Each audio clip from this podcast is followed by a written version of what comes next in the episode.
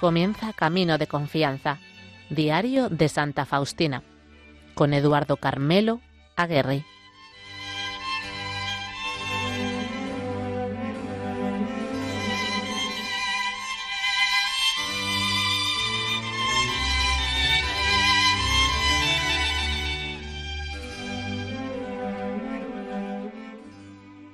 Aquí estamos de nuevo. ¿Nos esperaban? Eso quiere decir que son fieles oyentes y no les vamos a defraudar. Además, ¿no hemos venido todos de la mano de María nuestra Madre? Ella siempre espera de sus hijos una respuesta personal a su llamada, sobre todo a la oración y a la escucha atenta de la palabra del Señor. La radio de la Virgen siempre es el vehículo ideal para viajar juntos en el autobús de la fraternidad. La confianza, y nada más que la confianza, puede conducirnos al amor, decía Santa Teresita del Niño Jesús, como nos ha recordado el Papa. La confianza es un elemento clave de la virtud fundamental del Adviento, la esperanza, que nos prepara a encontrarnos con el amor misericordioso de Dios, hecho niño, en el pesebre de Belén confianza y amor que desde hace 25 años Radio María está difundiendo en España con la gracia del Señor y de la Virgen, la bendición de los papas, el apoyo y colaboración de obispos, sacerdotes, consagrados y laicos, voluntarios, bienhechores espirituales y materiales, e infinidad de oyentes que nos animáis con el testimonio del bien que os hace esta radio que cambia vidas. Ayúdanos a seguir haciéndolo con tu oración, testimonio, voluntariado y donativo. Puedes informarte de cómo colaborar llamando al 91 822 8010 o entrando en nuestra página web radiomaria.es. Preparemos nuestros corazones para recibir a Jesús en Navidad. Radio María, la fuerza de la esperanza.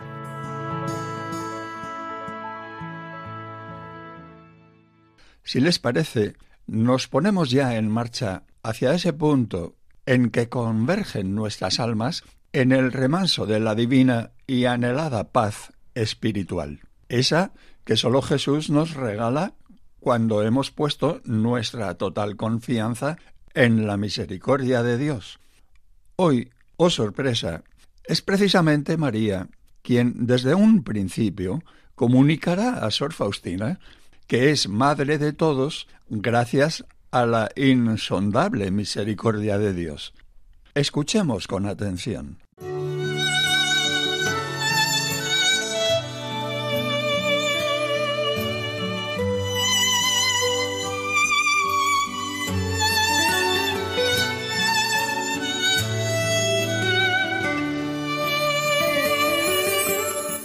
5 de agosto 1935. Fiesta de Nuestra Señora de la Misericordia. Faustina se prepara para esta fiesta con mayor fervor que en años anteriores. En la mañana de ese día experimenté la lucha interior al pensar que debía abandonar esta congregación que goza de la protección especial de María. En esta lucha transcurrió la meditación, la primera Santa Misa. Durante la segunda Santa Misa rezaba a la Santísima Madre, diciéndole que me es difícil separarme de la congregación que está bajo tu protección especial, oh María. En ese momento ve a la Santísima Virgen indeciblemente bella. Se acercó a mí del altar a mi reclinatorio, me abrazó y me dijo estas palabras. Soy madre de todos gracias a la insondable misericordia de Dios. El alma más querida para mí es aquella que cumple fielmente la voluntad de Dios. Me dio a entender que cumplo fielmente todos los deseos de Dios, y así he encontrado la gracia ante sus ojos. Sé valiente, no tengas miedo de los obstáculos engañosos, sino que contempla atentamente la pasión de mi Hijo y de este modo vencerás. En cierta ocasión, el Señor le dice, Hija mía, toma las gracias que la gente desprecia, toma cuantas puedas llevar. En aquel instante su alma fue inundada del amor de Dios. Faustina siente que está unida al Señor tan estrechamente que no encuentra palabras con las cuales pueda expresar bien esta unión. Siente que todo lo que Dios tiene, todos los bienes y los tesoros, son también suyos.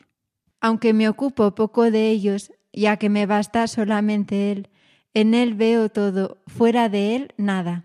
No busco la felicidad fuera de mi interior, donde mora Dios. Gozo de Dios en mi interior. Aquí vivo continuamente con Él. Aquí existe mi relación más íntima con Él.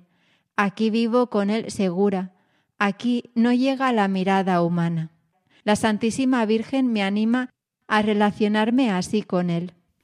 El día que terminó la novena en Ostra Brama, al anochecer, cantadas las letanías, uno de los sacerdotes porta el Santísimo Sacramento en la custodia. Cuando lo coloca en el altar, enseguida Faustina ve al pequeño niño Jesús que tendía las manitas hacia su madre María, que en ese momento, según palabras de la santa, tenía un aspecto vivo. Mientras la Virgen me hablaba, tendía las manitas hacia el pueblo reunido. La Virgen Santísima me dijo, aceptar todas las exigencias de Dios como una niña, sin averiguar nada. Lo contrario no agrada a Dios. En el mismo instante, el niño Jesús desapareció y la Virgen perdió el aspecto vivo, y la imagen quedó como era antes.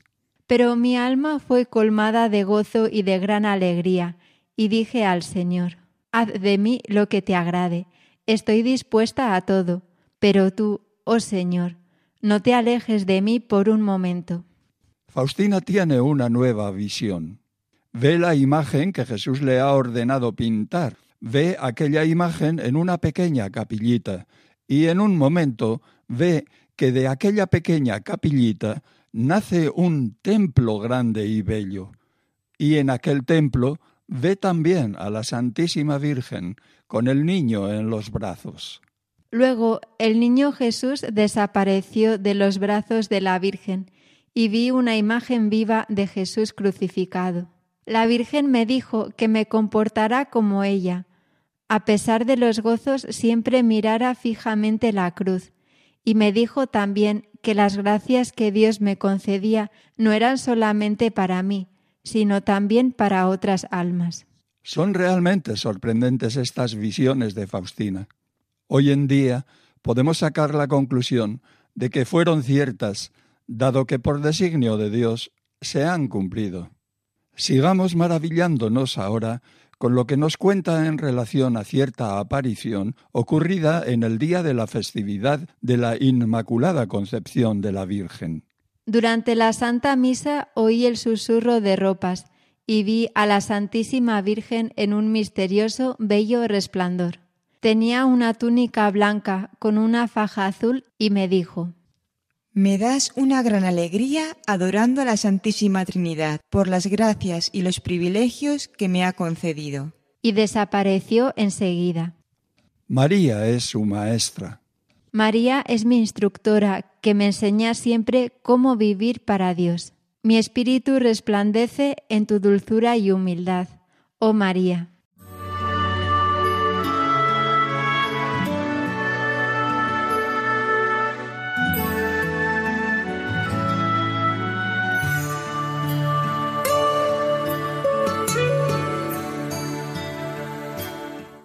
...18 de marzo de 1936. Este día Faustina pidió a Jesús que él mismo diera el primer paso con algún cambio o con algún acto exterior, o que la expulsaran, porque ella sola no era capaz de abandonar la congregación, y en este estado de ánimo estuvo agonizando más de tres horas. No lograba rezar, pero sometió su voluntad a la voluntad de Dios. A la mañana siguiente, la Madre Superiora, en aquel momento la Madre Borgia Tixi, le dijo que la Madre General, Madre Micaela Moraczewska, la trasladaba a Varsovia. Contesté a la Madre que sería mejor, quizá, que ya no fuera a Varsovia, sino que saliera de la congregación allí mismo, enseguida, Consideraba que aquella era la señal exterior que había pedido a Dios. La Madre Superiora no le contestó a esto, pero un momento después volvió a llamarla y le dijo ¿Sabe usted, hermana? Vaya a pesar de todo. No piense que el viaje será un tiempo perdido, aunque tuviera que volver enseguida. Sor Faustina contestó De acuerdo, iré, a pesar de que el dolor me traspasó el alma, porque sabía que por este viaje la causa se aplazaría. No obstante, a pesar de todo, la santa trató siempre de ser obediente. Por la noche, mientras rezaba, la Virgen le dijo Su vida debe ser similar a la mía, silenciosa y escondida. Deben unirse continuamente a Dios, rogar por la humanidad y preparar al mundo para la segunda venida de Dios. El día 25 de marzo, durante la meditación matutina, le envolvió la presencia de Dios de modo singular, mientras reflexionaba sobre la grandeza infinita de Dios y al mismo tiempo sobre su condescendencia hacia la criatura. Entonces vi a la Santísima Virgen que me dijo, Oh, cuán agradable es para Dios el alma que sigue fielmente la inspiración de su gracia. Yo di al mundo el Salvador, y tú debes hablar al mundo de su gran misericordia y preparar al mundo para su segunda venida. Él vendrá, no como un Salvador misericordioso, sino como un juez justo. Oh, qué terrible es ese día. Establecido está ya. Es el día de la justicia, el día de la ira divina. Los ángeles tiemblan ante ese día. Habla a las almas de esa gran misericordia, mientras sea aún el tiempo para conceder la misericordia. Si ahora tú callas, en aquel día tremendo responderás por un gran número de almas. No tengas miedo de nada, permanece fiel hasta el fin. Yo te acompaño con mis sentimientos. Cierto día, durante su estancia en Wallendorf, mientras Santa Faustina se preparaba para la confesión, dijo a Jesús escondido en el Santísimo Sacramento. Jesús, te pido, Háblame por la boca de este sacerdote, y para mí la señal será esta. Él, naturalmente, no sabe nada de que tú, Jesús, exiges de mí esta fundación de la misericordia. Pues que me diga algo sobre esta misericordia. Cuando la religiosa se acercó al confesionario y empezó la confesión, el sacerdote interrumpió la confesión y empezó a hablar a Sor Faustina de la gran misericordia de Dios, con tanta fuerza que tal y como escribe en su diario la santa, nunca antes había escuchado hablar así. Este sacerdote le preguntó ¿Sabes que la misericordia del Señor está por encima de todas sus obras? ¿Que es la corona de sus obras? Escuchaba atentamente aquellas palabras que el Señor me decía por la boca de aquel sacerdote. Aunque creo que siempre en el confesionario Dios habla por medio del sacerdote, no obstante, en aquel momento lo constaté de modo singular. A pesar de que no revelé nada de la vida de Dios que había en mi alma y me acusé solamente de las faltas, no obstante, aquel sacerdote me habló mucho de lo que había en mi alma y me comprometió a la fidelidad a las inspiraciones de Dios.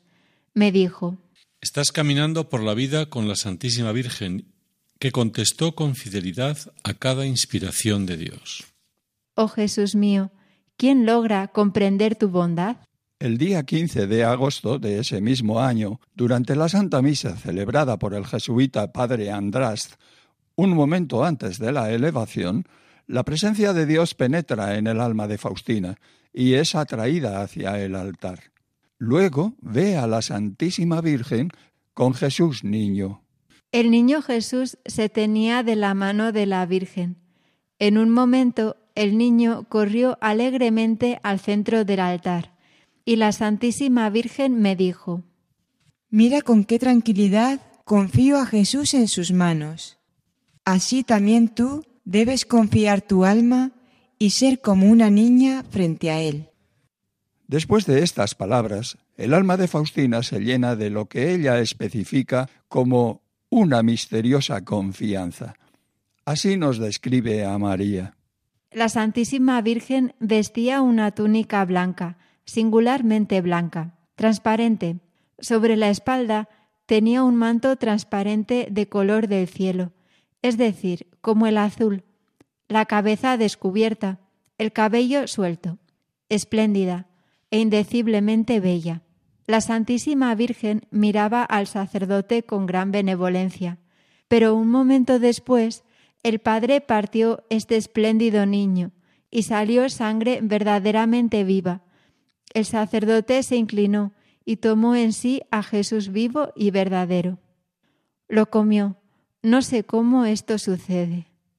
Oh Jesús, Jesús, no alcanzo a seguirte, porque tú en un momento te haces inconcebible para mí. Primer viernes de mes, septiembre. Por la noche, Faustina ve a la Santísima Virgen con el pecho traspasado por una espada lloraba lágrimas ardientes y nos protegía de un tremendo castigo de Dios. Dios quiere infligirnos un terrible castigo, pero no puede porque la Santísima Virgen nos protege. Un miedo tremendo atraviesa el alma de Faustina. La religiosa ruega sin cesar por Polonia.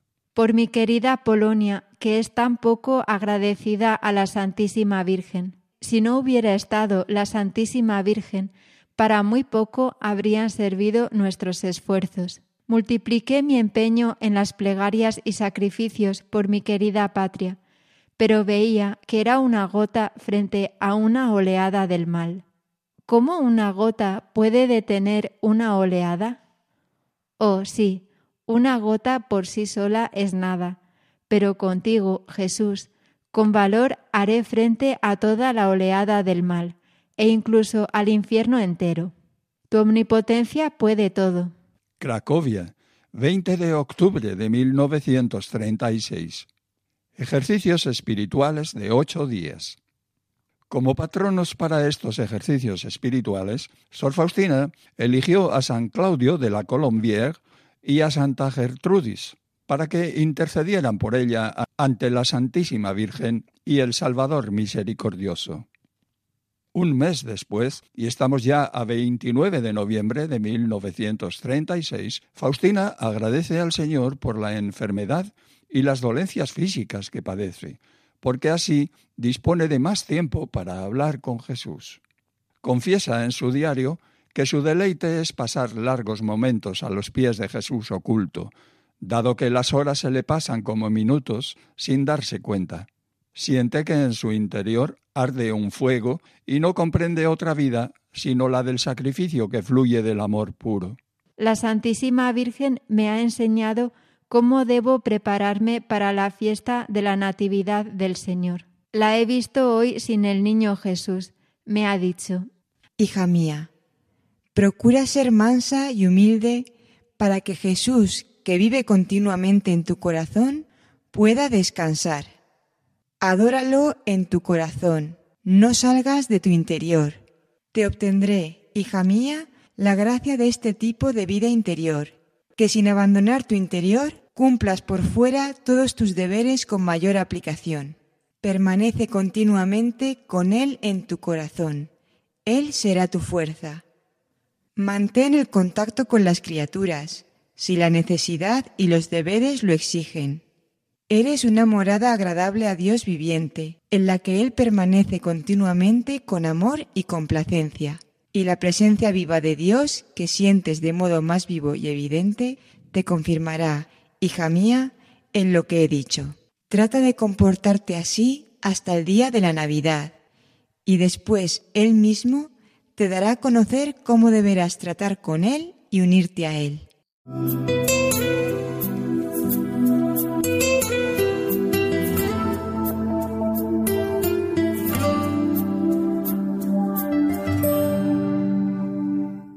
30 de noviembre de 1936.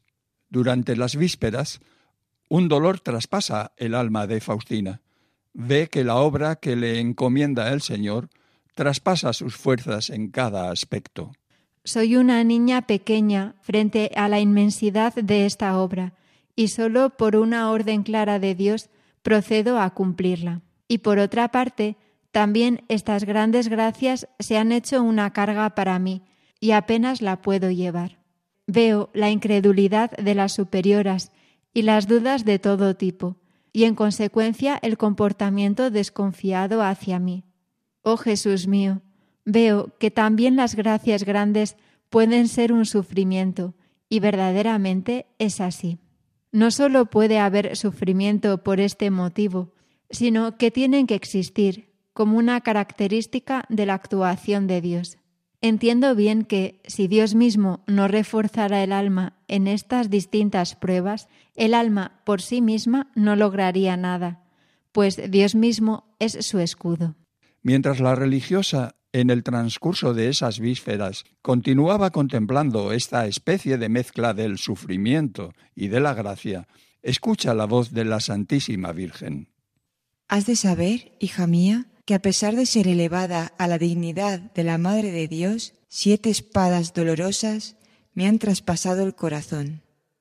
No hagas nada en tu defensa, soporta todo con humildad, Dios mismo te defenderá. La mañana del 9 de diciembre de 1936, Sor Faustina sale para Pradnik. Le acompaña Sor Crisóstoma. Una vez efectuado el ingreso en el hospital, ordenadas sus cosas y ya en el recogimiento de su habitación, la enferma encuentra tiempo para dejar escrito en sus cuadernos un testimonio detallado de todo lo que siente, le sucede o acontece. Tengo una habitación aislada, solo para mí. Me parezco totalmente a una carmelita. Cuando Sor Crisóstoma se ha ido y me he quedado sola, me he sumergido en la plegaria, confiándome a la protección especial de la Santísima Virgen. Solo ella está siempre conmigo. Ella, como una buena madre, mira todas mis vivencias y mis esfuerzos. El día de la Inmaculada Concepción, desde la mañana, muy temprano, Sor Faustina había sentido la cercanía de la Virgen Santísima. Durante la Santa Misa la vi tan resplandeciente y bella que no encuentro palabras para expresar ni siquiera la mínima parte de su belleza. Era toda blanca, ceñida con una faja azul, el manto también azul, la corona en su cabeza. De toda la imagen irradiaba un resplandor inconcebible. Soy la reina del cielo y de la tierra, pero especialmente la madre. Me estrechó a su corazón y dijo, Yo siempre me compadezco de ti. Sentí la fortaleza de su inmaculado corazón que se transmitió a mi alma. Ahora comprendo por qué desde hace dos semanas iba preparándome a esta fiesta y la anhelaba tanto. Desde hoy procuraré la máxima pureza del alma, para que los rayos de la gracia de Dios se reflejen con toda su claridad. Deseo ser el cristal para encontrar complacencia a sus ojos. Faltan pocos días para la Navidad. En su diario, la Santa, además de sus hermosas oraciones, nos deja testimonio personal del vivo deseo con que espera la llegada del niño. El pequeño niño Jesús durante la Santa Misa es el gozo de mi alma. A menudo el espacio no existe. Veo a cierto sacerdote que lo trae. Con un vivo deseo espero la Navidad vivo la espera con la Santísima Virgen.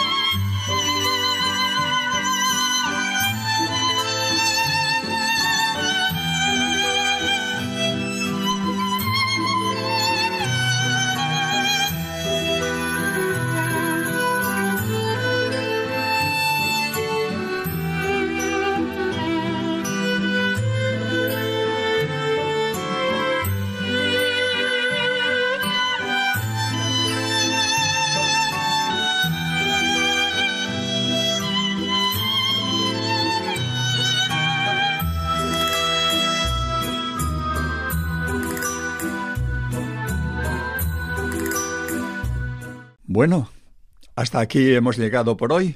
¿Estamos dispuestos a seguir caminando por la vida con la Santísima Virgen que contestó con fidelidad a cada inspiración de Dios? Estoy seguro que sí. Dentro de quince días volveremos a escuchar su voz y sentir su ternura maternal.